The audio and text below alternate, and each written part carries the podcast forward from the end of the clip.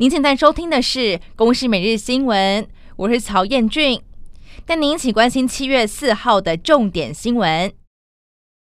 本土登革热疫情升温，机关署统计，从六月二十七号到七月三号期间，新增一百零一例的登革热本土病例，其中台南有九十二例，云林县六例，高雄三例。而在台南、高雄、屏东的幼卵统阳性率是超过或接近警戒值，其中台南疫情风险区集中在仁德区和东区，还是需要注意疫情扩大的可能性。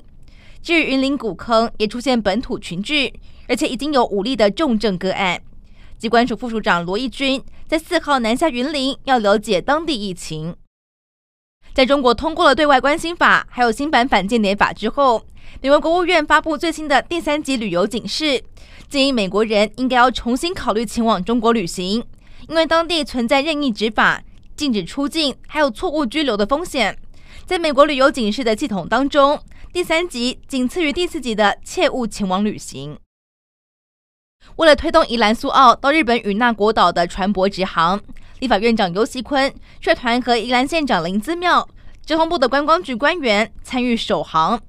游锡坤表示，这趟行程有观光踩线、直航破冰以及国会外交三大意义。而旅宿业者对于船舶直航预期可以带来的商机也充满期待。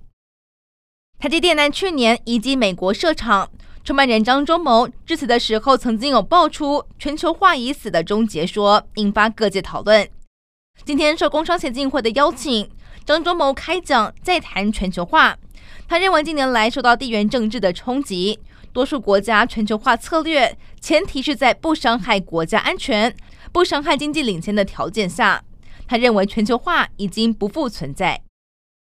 六连霸的国民党籍澎湖县议长刘陈昭林和秘书涉嫌贪渎案件，澎湖地检署侦查终结，提起公诉。刘陈昭麟在十四号第二次羁押期满，检方赶在拘押庭召开之前起诉。将管辖权移转给澎湖地方法院，至于能否遭保，还有待观察。新北市土城上个月底有一名十岁男童戴智慧手表走在路上，结果手表突然自燃，造成右手臂烧烫伤，之后可能需要接受植皮手术。有专家分析，可能是电池出现异常。俄国入侵乌克兰之后，北约担心莫斯科可能会对北约成员国发动攻击。